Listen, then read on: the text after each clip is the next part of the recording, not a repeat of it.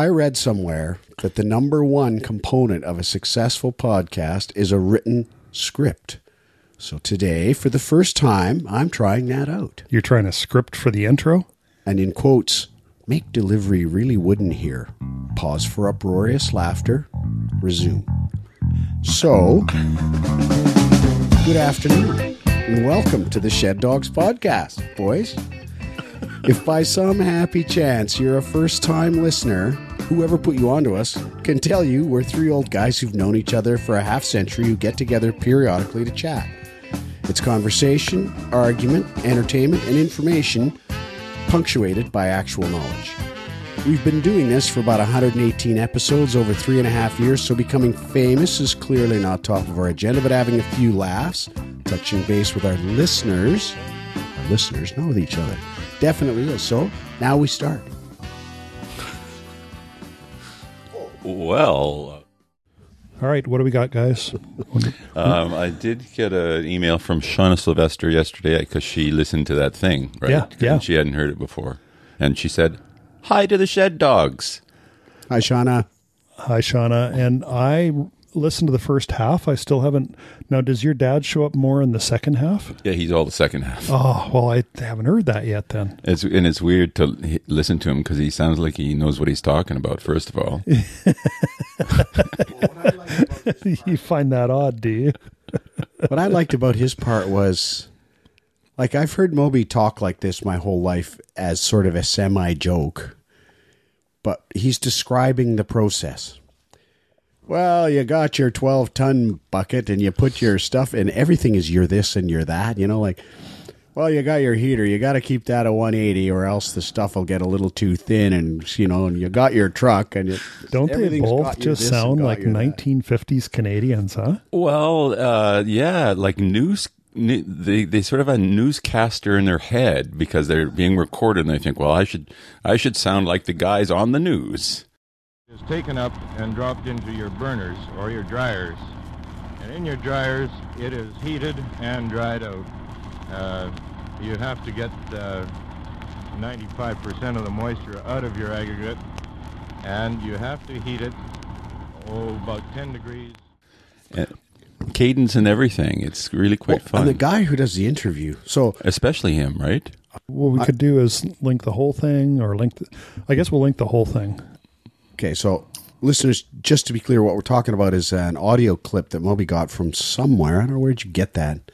Uh, Uncle Dennis had it, and Patty got it from him. Okay, he's uh, he's it's a recording of a radio interview of Shauna Sylvester's dad and KJ's dad, who founded a paving company in the early '60s together. And the reporter is there to ask them about their fabulous It's opening day. ah their fabulous new asphalt manufacturing technology capabilities. It so this is in the Kootenays in Trail. Audience, I don't know, ten thousand tops, and this reporter just sounds like, you know, he's Walter Cronkite. yeah, he's going to be the next thing. He's well, just step over here. He's really Mister Professional guy. He's got the sauce going and everything. And then the two the two interviewees are also as as KJ said or RJ said, they're all about the professional sounding replies. It's just pretty fun. and I guess Shauna has a, a, vi- a video of some sort, oh, probably a Super 8 of that same day Oh. or, or opening day that she says. Uh, I don't know if she's going to, if she said she'd try to get that to me. Yeah, so I don't think we've mentioned to our listeners this was recorded to a disc, to a record. Vinyl. s- and- and Vinyl. 78. Yeah, 78 RPM, lacquer, I think they were called. really? Yeah. And it would be on site, wouldn't it? Yeah, yeah, you get the machine. The machine's not it's like a overly large record player. Yeah. My buddy Rocky's dad had one and we used to play with it. So we'd record ourselves and then play it back later.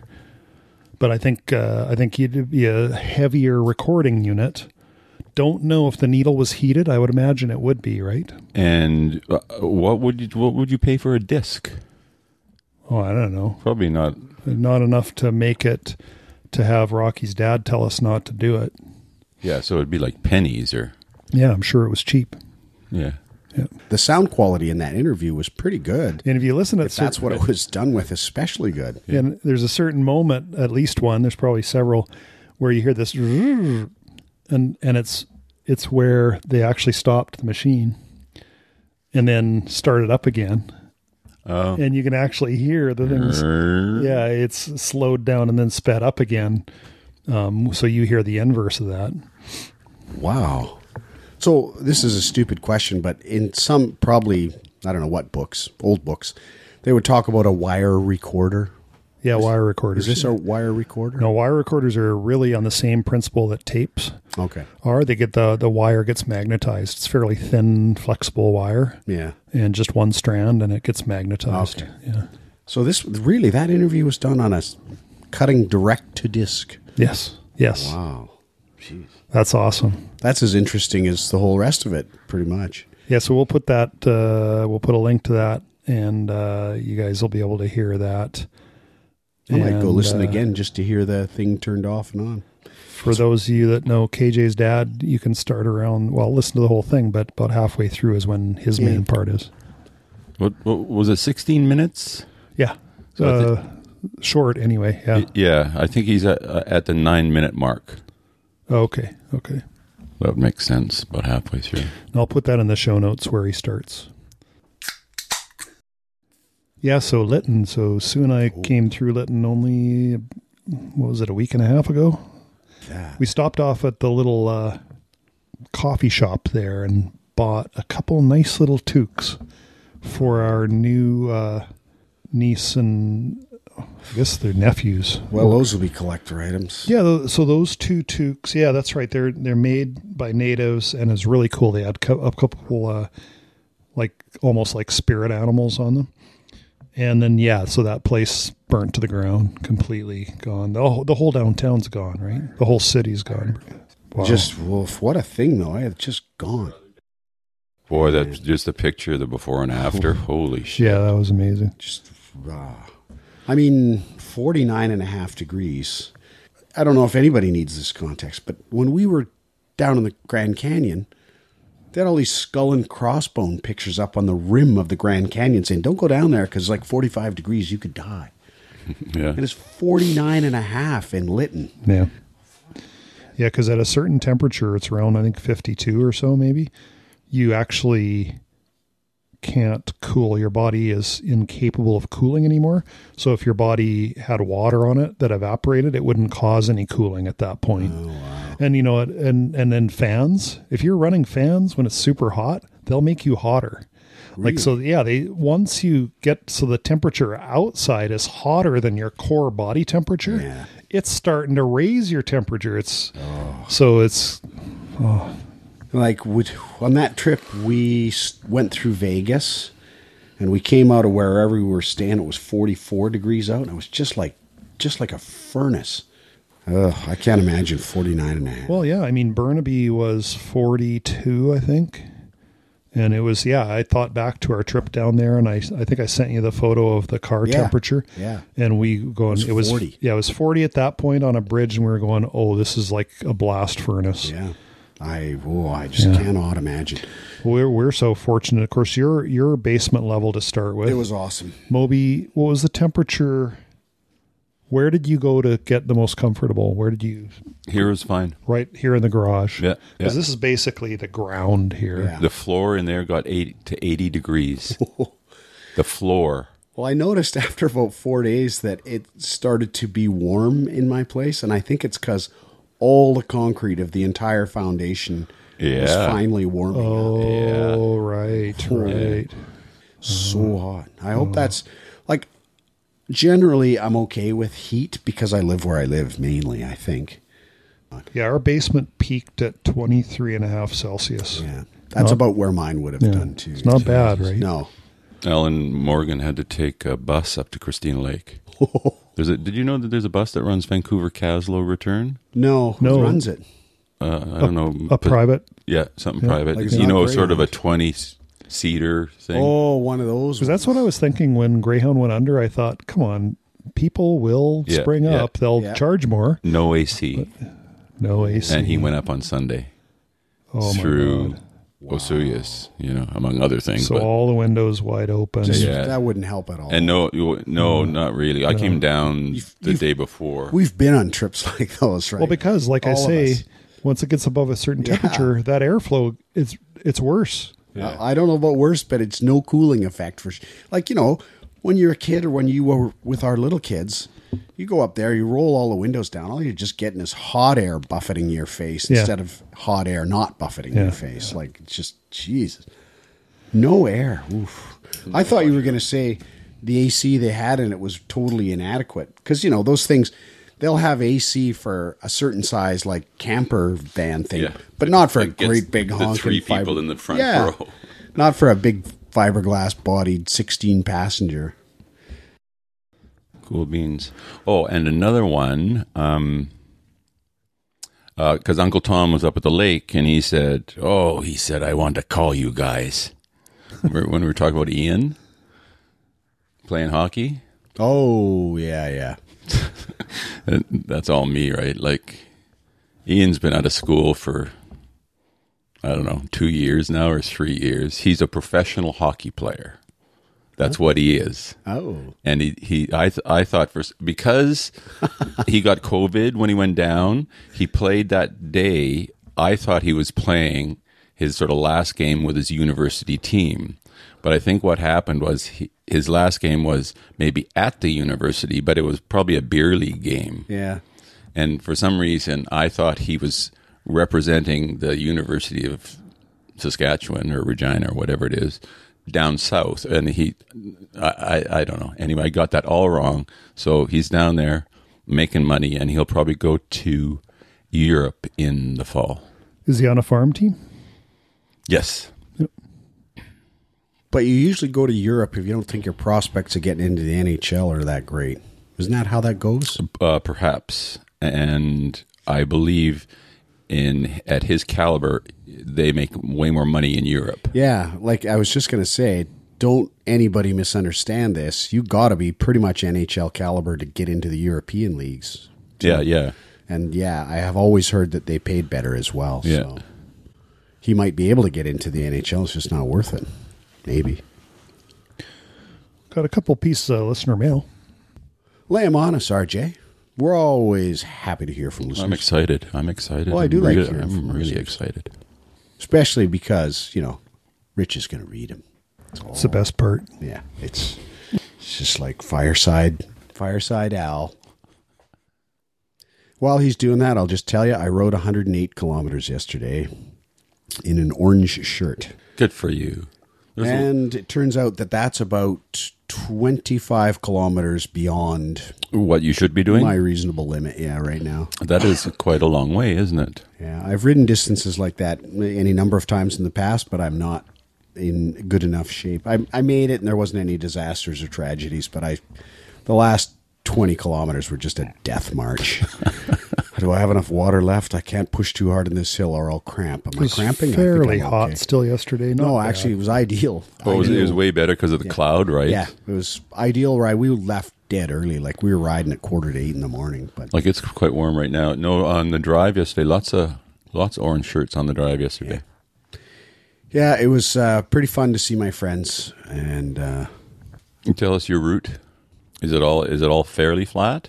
No, it's a thousand meters of climbing all in, which is kind of the same as going up Cypress. Jesus. Yeah, it was a lot. And uh, like I said, I was sort of okay, but those last 20 were. Skinny. Don't was just in over my head for those last. A hun- 100k is a long. It is. It's a long ways to go. you Like, don't be hurting yourself. no, and I mean, the guys to ride with are all my age. They're not like they're young bucks. They're guys like me. They just ride. They're just stronger, better, faster riders than me. That's all. I'm gonna go go into the Kootenays with Glenn on a road trip, and uh, Mike says I got to ride his uh, his new fancy bike. You got it. Oh, to man. Do it. It's Do got it. Do Electric it. electric bike. Yeah. Oh, and an e-bike. Holy. That's all there is up there. Really? Yeah, that's what people buy That's now. all there is. And I I don't know. Somebody said I don't know if it was my brother. He said three grand or something. I don't. I think that's wasn't. I think he's a six, but yeah, it's easily Mike's- three. Mike's eleven. yeah, something like that. Yeah, Yeah, yeah. Al at the lake, ten something. Yeah, no, three is low end for an Yeah, e-bike. I think mean, I have a ne- nephew, cousin-in-law, I guess, who has a, like a thirteen thousand dollar. Like, really, people? Well, there's some fun. Uh, we won't defer or delay our e- listener mail for No, no. too long, but there's some pretty fun things to observe about e-bikes too, right? For instance, I don't know how many you guys have seen just kind of kicking around, but there's some that have giant balloon tires, right? Yeah. Oh, I've seen those. Yeah. and they're they're intended theoretically to be uh, ridden in winter conditions. That's why they have such huge displacement tires. But check out for your edification and amusement the nature of person that usually rides those kind of bikes. They're nearly always guys that look like they would rather be riding a skateboard or would rather have you think that they're used to riding a skateboard. They're not guys who bought those bikes so they could up their exercise level. They bought them like cheap motorcycles, right? yes. Can I ride this thing? And you don't need a license for it. no, and and they they they're not in it for the exercise. They're in it for the cool factor and the transportation, right? Yeah, apparently they have to be designed so that um, it there's a realistic chance that you can pedal them. Yeah, Like some of them were so you could just tell that it was even difficult to pedal. the pedals weren't placed in a obvious, so they got kind of like outlawed. yeah. But yeah, Well, in those big balloon tire ones, they must weigh like sixty pounds. Yeah, or I know, something. I know. If the battery ever went on those, you're walking. Their No, ra- Hercules couldn't ride that. well, their without- range must be pretty short too, unless no they have a super heavy battery. Yeah, No, well, uh, eight hours is what I'm hearing. Yeah. Oh, yeah. Not for these big balloon tire No, ones, no, but no, for, but yeah. just a regular. Yeah, no. Tom rides his out to the golf course and Yeah. back and all the time. I just should add, since I just sounded pretty disparaging there, I'm all in favor of e-bikes. oh yeah. Like even those big stupid balloon things, at least that guy is out there moving his or her legs. Yeah. However minimally you have to do it on that kind of bike, a little bit of exercise is way better than zero. Yeah, and I get the perception that people who are already into riding, like Mike, um, they don't just go, "Good, I can work less for the same ride."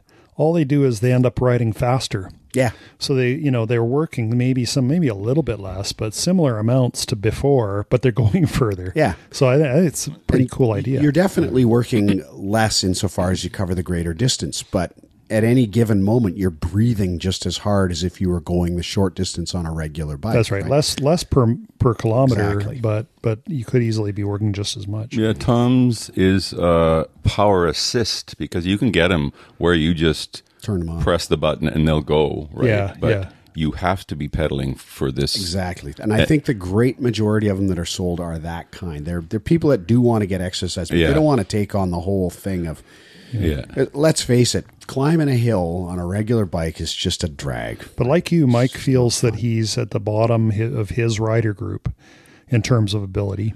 And what he I don't does. think I ever said that. Yeah, you I, say it all the time, constantly. I said it the group I'm in, Yeah, not in yeah. my age. No, I said your rider group, the group that you're in. Yeah. Well, yeah, I am. yeah, yeah.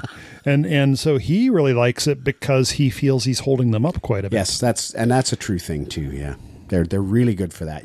People are way more comfortable participating. And again, back to the original thing. If you're going to get out there, that's way better than not getting out there. You know, like Yeah. Totally, because let's face it, when you hear that all well all levels welcome, yeah, that's always bullshit. it is. Yeah, And so it, it, it's it's It an is. ability for you to to be able to have fun, knowing that the others are having as much fun because Yeah. they don't have to wait for you all the time. Yeah, no, it's I'm I'm pretty in favor of e-bikes in general. I it took me a while to get over the oh you're cheating, but oh well, you know like for the first part of the pandemic period, I'd see one of those things going up Mountain Highway by my house, pretty steep hill. And I've ridden that hill a lot of times because that's where I live, right? And somebody's just zooming up there, and I think, oh, you're cheating, you're dirty know. Because I'm just struggling up there, right? Anybody who sees me riding up there, no, that guy's struggling. like they know. Yeah. But really, great. Absolutely great. Because whoever's going up there are moving their legs. It's like when you see those skateboarders and you go, "Man, their technique's great. They're accelerating uphill." Yeah. Yeah. That, but it's better for everybody. It's better for health costs. It's better for quality of life. It's better for everything if people just get whatever level of exercise increased. It's just mm-hmm. better. okay, we got a couple pieces of listener mail here. This is Nancy from New Westminster. Nancy. Hi, guys. I really like your idea of capturing the stories of our elders. Interestingly enough, I just finished doing a film documentary with Reel Youth where school age students learn filmmaking by interviewing LGBTQ2S plus seniors. Now, I don't know all those letters. Two Spirit. Two Spirit. Ah, that's the 2S. Okay, gotcha. They have to produce a two to three minute video on our stories. The series is called Troublemakers, and it is such a great experience. The Japanese Nikkei Center did a series a few years ago of recording the stories of the elders, especially those that came through the relocation process. So uh, she gives us a uh, link to reelyouth.ca, uh, R E E L youth.ca, and we'll include that link in the show notes. She goes on to say, I think about my family and my grandparents. They would not talk about anything. I think they believed that skeletons and other stories should stay in the closet. My grandmother refused to talk about her family or how she came to Canada. My Japanese grandfather never talked about his past, and with respect to his military history, he was sworn to a 50 year secrecy act. Wow. However, it would have been great to interview my mother and father. Their old photos tell stories, but I have to make up the punchlines. I wish they had could have recorded their truths. I can't believe two of you have not seen 9 to 5. Your reading was pretty funny and I encourage you to actually see it. It was ahead of its time and really well done. Thanks Nancy. Thanks, nice, Nancy. Nice note. Yeah. a couple episodes ago, we offered to do interviews for people that wanted to get their elders, is what we were thinking, talking. We've had a couple of letters saying good idea, but we haven't had anybody express any interest in actually doing it. Just want to encourage you take advantage of that because we do have some idea what we're doing. We can get it out in some format that you'll be able to use and listen to at your leisure. So do it. And I'm really pleased with Nancy and that project, the Reel Youth thing. I, I'm really glad they have. Like, I'm uncomfortable offering the service we would offer to Indigenous people because it's not our story. But they're teaching Indigenous youth how to do that for their elders. I think that's fantastic. That's a real good idea because that whole business needs to be kept alive and vibrant as much as possible. Yeah, so much of that wasn't written down. Oh, wasn't even allowed to be spoken about. Like I read uh, the bulk of a study done in, in 1907 on the uh, residential schools, and the guy talked at length about tuberculosis, and that was just a disaster. Like some schools, it's over 50% dead. More typical, 30 to 40% dead. And it's just the weirdest thing to read that report. Like, well, the report mentions that the, the administrative staff in half these schools don't understand ventilation. And it's just like nothing in the report says, so maybe we ought to be rethinking this whole program. It's not, doesn't even have a hint of that. I, I could be wrong, but I think those same reports acknowledge that those death rates were way higher than for uh, white populations outside residential Oh, yeah. schools. They, Oh, yeah, they, yeah. they knew that those rates of death. And yet, death was uh, preferable to having a non, uh, Wow. you know, they just wanted the culture to be Euro- European based, to be what, what we come to call Canadian, came to call Canadian, which was a particular flavor of European culture. Our listening group probably hasn't heard too much of this up until the last few years, in spite of the truth and reconciliation stuff and all that. I encourage you to listen, but you will hear stuff. In, in our demographic, you will hear stuff like, oh, yeah, there's all those bodies buried, but most of them died of TB. They didn't die of direct abuse. And I encourage you to not accept that as any kind of rationalization for the existence of those schools. A, why were they there in the first place? B, why did they die at a rate so far up above white people? And C, why weren't their families? The whole thing doesn't, there's no way to rationalize that as not outrageous. So don't allow it to happen in the conversations you have. Just Yeah. don't.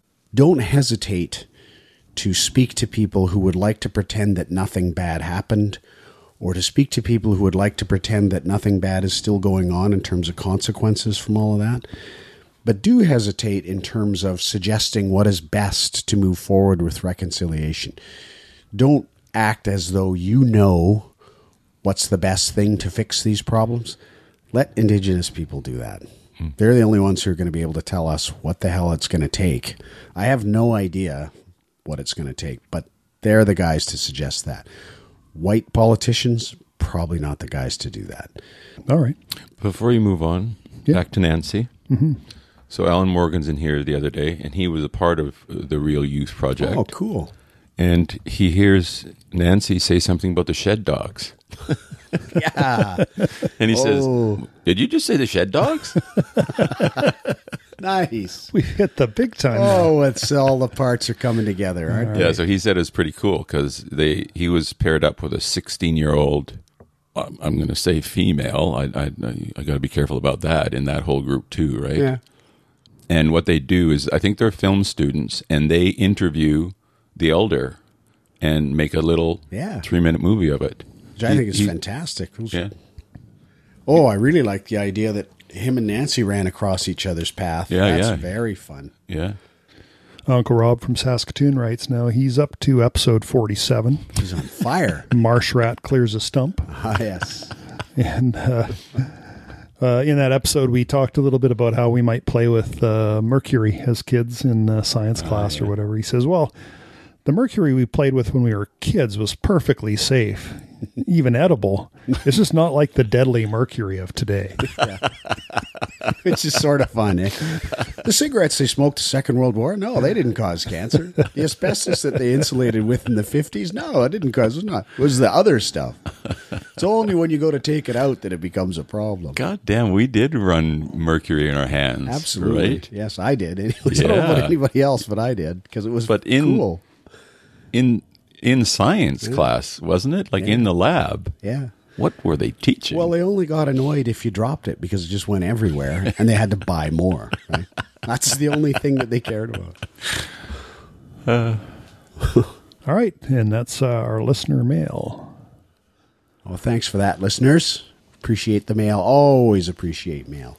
We haven't heard from uh, Jesse for quite a while. I was just thinking that if you love our fantastic opening and closing music, it's by Voodoo Jazz of Montreal. Listener Jesse of Montreal plays with them. Use it with permission, so we're not just stealing it. Those guys, a lot of great music, and love them for letting us use it too. KJ, you got snappers for us today? I just have two little things.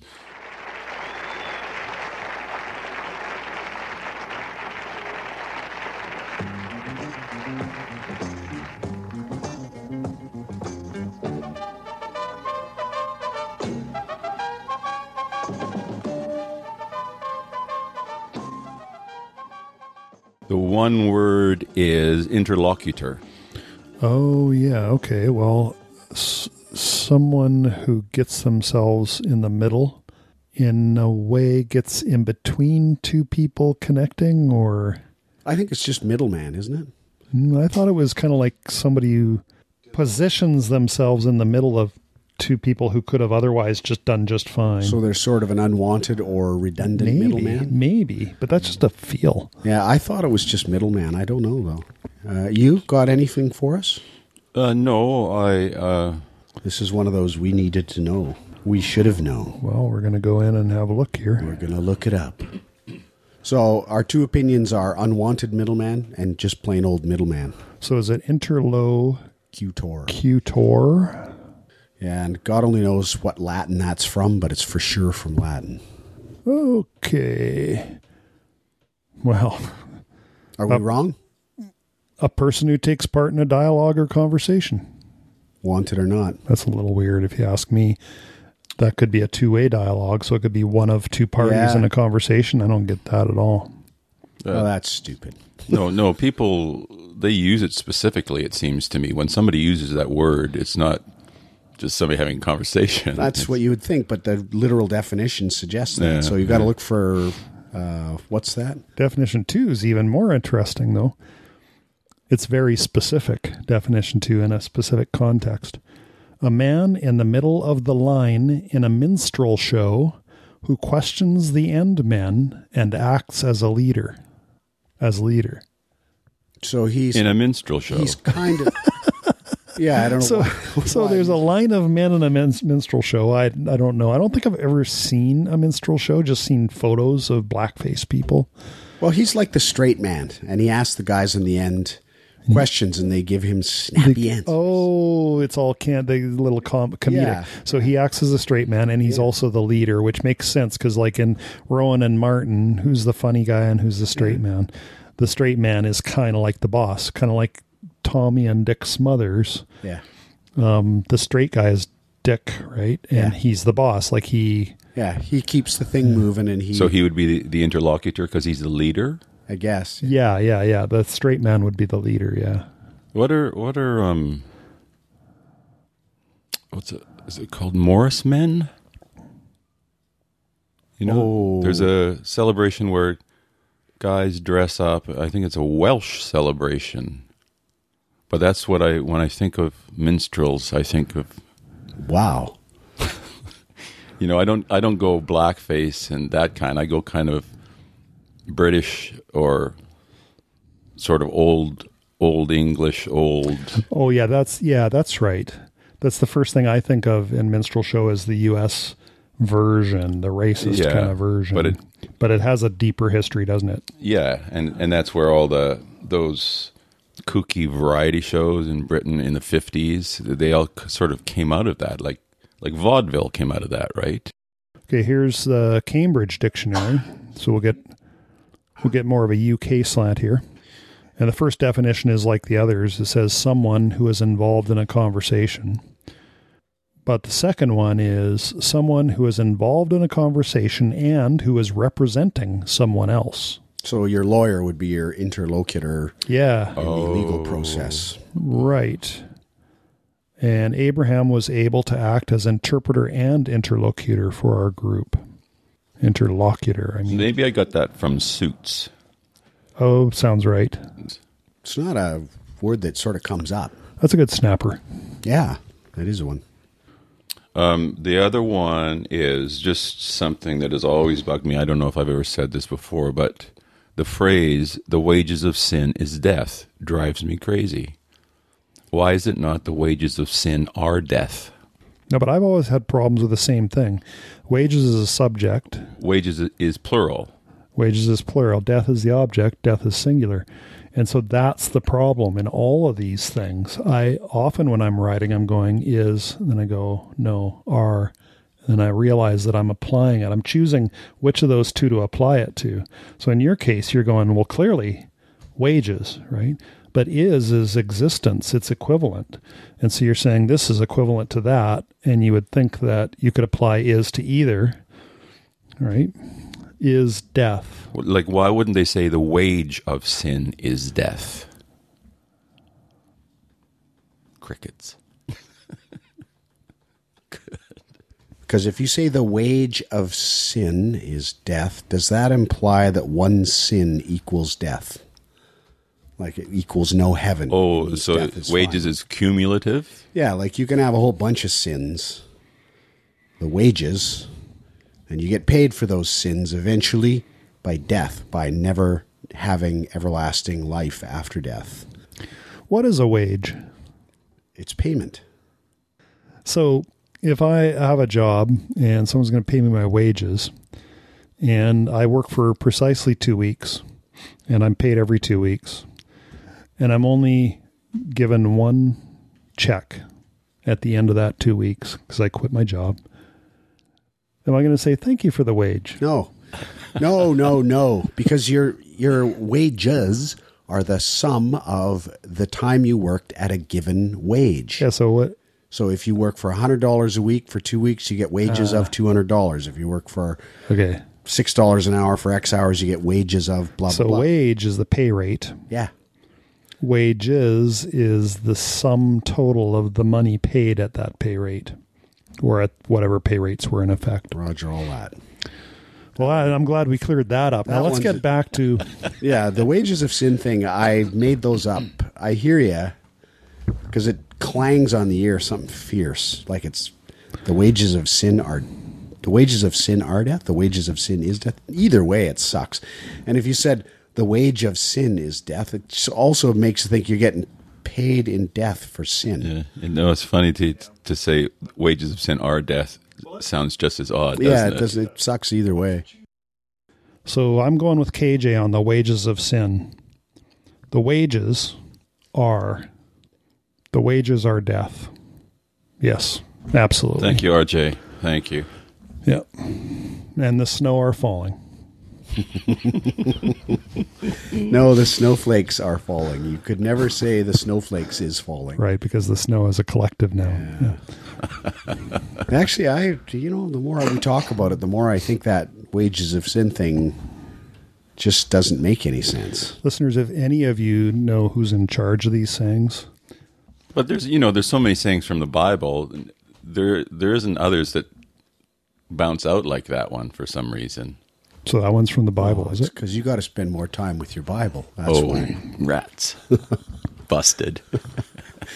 No, you're right. I mean, there are a whole bunch, and it is a lot of it is you know antiquated versions of English. It's like reading Shakespeare or something. yeah, There's a yeah, whole bunch of stuff of in it, yeah. Shakespeare that's nutty. No, no. When you drive up to the lake, you come into uh, Grand Forks, and just as you come down the big hill there in the Grand Forks, this one farmer right there has two big billboards about Jesus and if you love him or not, and if you don't, tough luck, buddy. But one of them is the wages of sin is death. They change quite often, Oh. so that's why it was in my head this week. Do you think that of all those things that you see, the billboards, I guess in general, but let's just pick on religious billboards.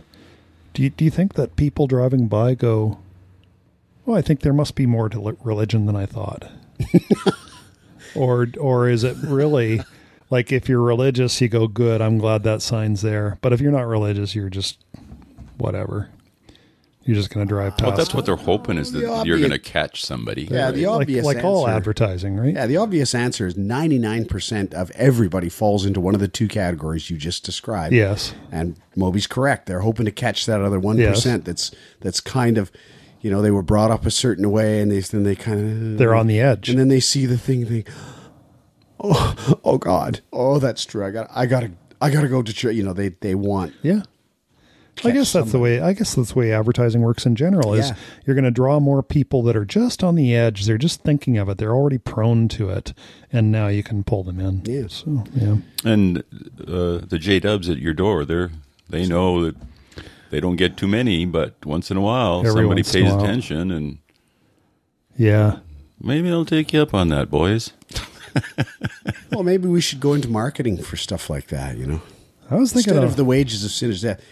If you don't love Jesus, you're an idiot. How about that? We go that way. So people, you know, that it tends to address a larger audience than, you know, one that's just looking for the 1%.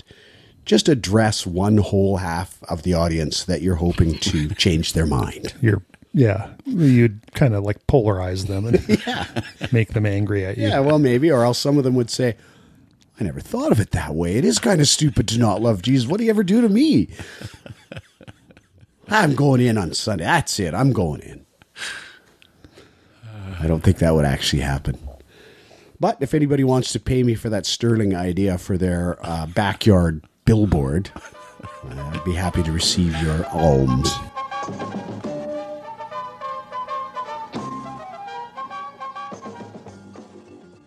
I've been meaning to let the next Jehovah's Witness in. I keep thinking about it, and I, I really should just spend some time. Why? Well, I mean, my goal would be to actually convert them To what? To your A- way of away, yeah, away from religion in general, if possible. But but at the very least, to get them to just to push some buttons. I mean, the questions that I'd ask, and I really would want to kind of think about it ahead of time. You know, it's kind of like Marmite. You know, make a few notes here. But uh, yeah, it would be along the lines of let's let's talk about all the predictions that have been made by the Jehovah's Witnesses as to specific dates that the world's going to end. And uh, oh, I think the first question is when do you believe the world's going to end? Because I think they can give you a date if you ask them. Oh, and uh, are they the ones where there's 144,000 who will enjoy the rapture and they get, Maybe so. uh, or is, uh, that could be uh, the the Latter Day Saints or a, a sect of the Latter Day Saints? And that's Mormonism. right? yeah, Yeah. But I- I know somebody believes that whatever the rapture is, 144,000 heading skyward. Doesn't that kind of argue against? Wouldn't your first question in that case be, well, how many of you guys are there already? Yeah. Oh, a million. Well, I'm not going anywhere. Then am I? Get lost. yeah, yeah, that's right. I'm not getting raptured. what makes you think you're part of the 144,000? Yeah, Jack. Yeah, anyway, so I would be asking them when they think the world's going to end, and then kind of in advance, you'd want to already know the various predictions they've had that the world's going to end and the dates. And Yes, but you can you can pretty much already predict what their answer is going to be, right? What? Not not the specific date answer, Uh-huh. but their response answer is just going to be, well, you got to have faith. The Lord works in mysterious ways, and we've been led to believe stuff. Some of Yeah. it hasn't been correct. Well, every we single time it sim- hasn't been true. We have to simply continue to believe because that's what we're directed to do. yeah, anyway, I want to work work over that whole that whole thing. And I mean, you have to think it through. And I think I could get practice. You know, each time you let them in, you- you're going to fail the first few times, but after a while, I, I think I can uh, catch catch one or two of Uh, them. maybe I think I think you're. I just think you're coming at it from a rational worldview, right? And belief is not at all rela- rational. It's belief is an emotional thing. yeah. So appealing to their rational mind. Look, No, you've been no. wrong a hundred times. When are you going to get over? it? Yeah. That's that's No. rational talk. That's just out Yeah. there. That's the devil. Uh, it's you can only believe. Yeah. and you got to believe belief. And it's No, I think I think you're totally right. You're totally right. stuff. But if you listen to someone talk who has those sorts of beliefs, all the things that they say sound like they're trying to reason. yeah, oh you- yeah, Reason you into it. yes. And at the very end of it, it's like actually none of those reasons really matter. Oh, and it, and it is hundred percent also the case with uh, you know conspiracy theorists. Good God, how many conspiracy theories have been a thousand percent debunked, and more just come along?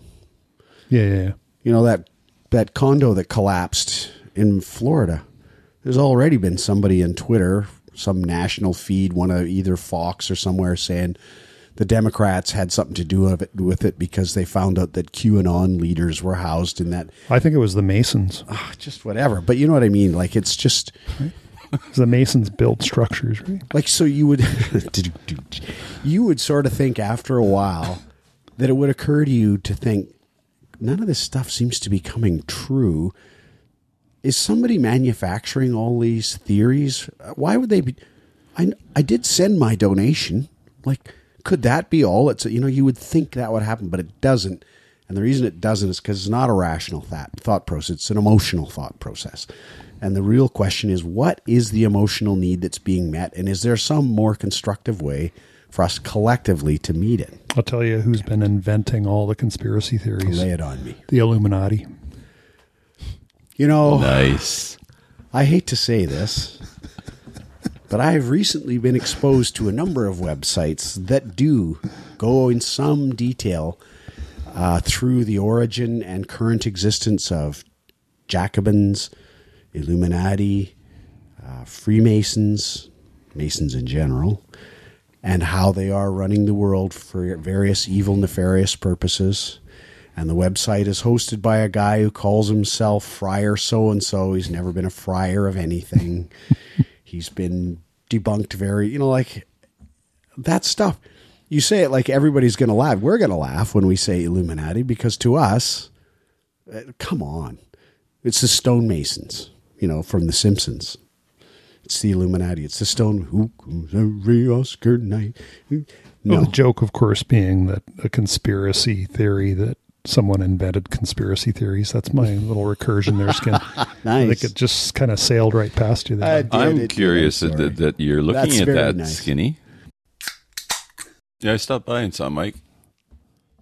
well, he had a torn retina. PJ, you had one of those, didn't you? A couple.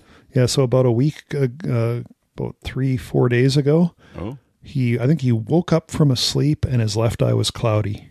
Ooh. And he saw the optometrist, and the optometrist said, I can't really figure out much. You better go see the ophthalmologist. And he went in to see the ophthalmologist, I think later the same day, maybe. And he goes, Yeah, yes, you got a little retinal tear there. I think we should uh, just do a little surgery right now. Are you okay with that? And Mike goes, sure. And yeah, so they did it right then and there, the laser. Wow. In trail? Yeah, I guess it's in trail. Geez, I'm really glad to hear you could have that done there. I, I meant to ask him, where did you get this done? Because it didn't sound like he traveled anywhere for it. Well, like I ended up at the, you know, probably the best place in this province, at least. It's that eye center down by VGH, right?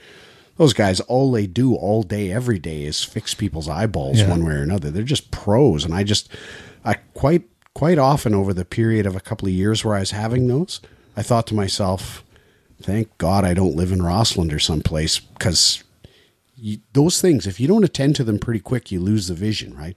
The Yeah. retina, once it fully detaches, you're done. It's yeah, you're done. Yeah. So I just find it remarkable that a laser can be used to stitch, basically stitch the retina It back just on. welds it back in. Yeah, and I guess I guess there's a focal length to it because I can't imagine that you can be out by a millimeter.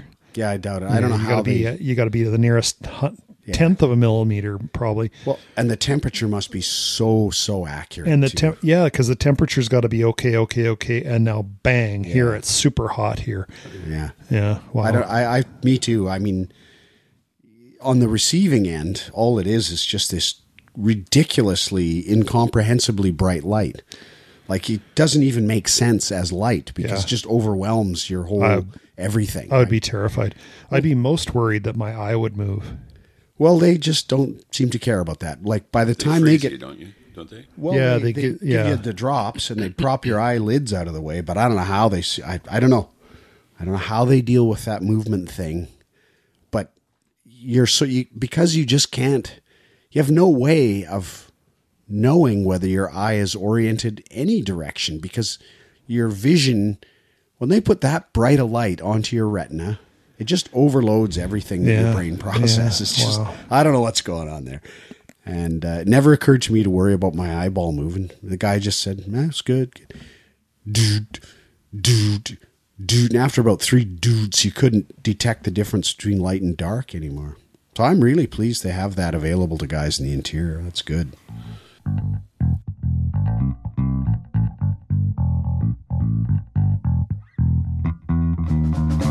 We're done. We're finally at the end of another one. We hope that was fun for you guys. Uh, we enjoyed ourselves. We're in the shed again at long last, and maybe we sound more like ourselves. I don't know. As you've listened to the episode, I'm sure you've been thinking to yourself, I actually liked that pre written introduction. I wish you'd do that more often. Or maybe you're thinking, that was the weirdest thing PJ's ever done. He's done a lot of pretty strange stuff on there. I don't know. Let me know one way or the other. The other thing I mentioned during this episode that I do want you to go away and think about is the idea that we interview somebody that you want to have their life story recorded. Has to be just anybody. Doesn't have to be someone you're related to. Doesn't even have to be an interesting story. It just has to be a story you would like to have preserved. Because we'll do it. We think it would be fun.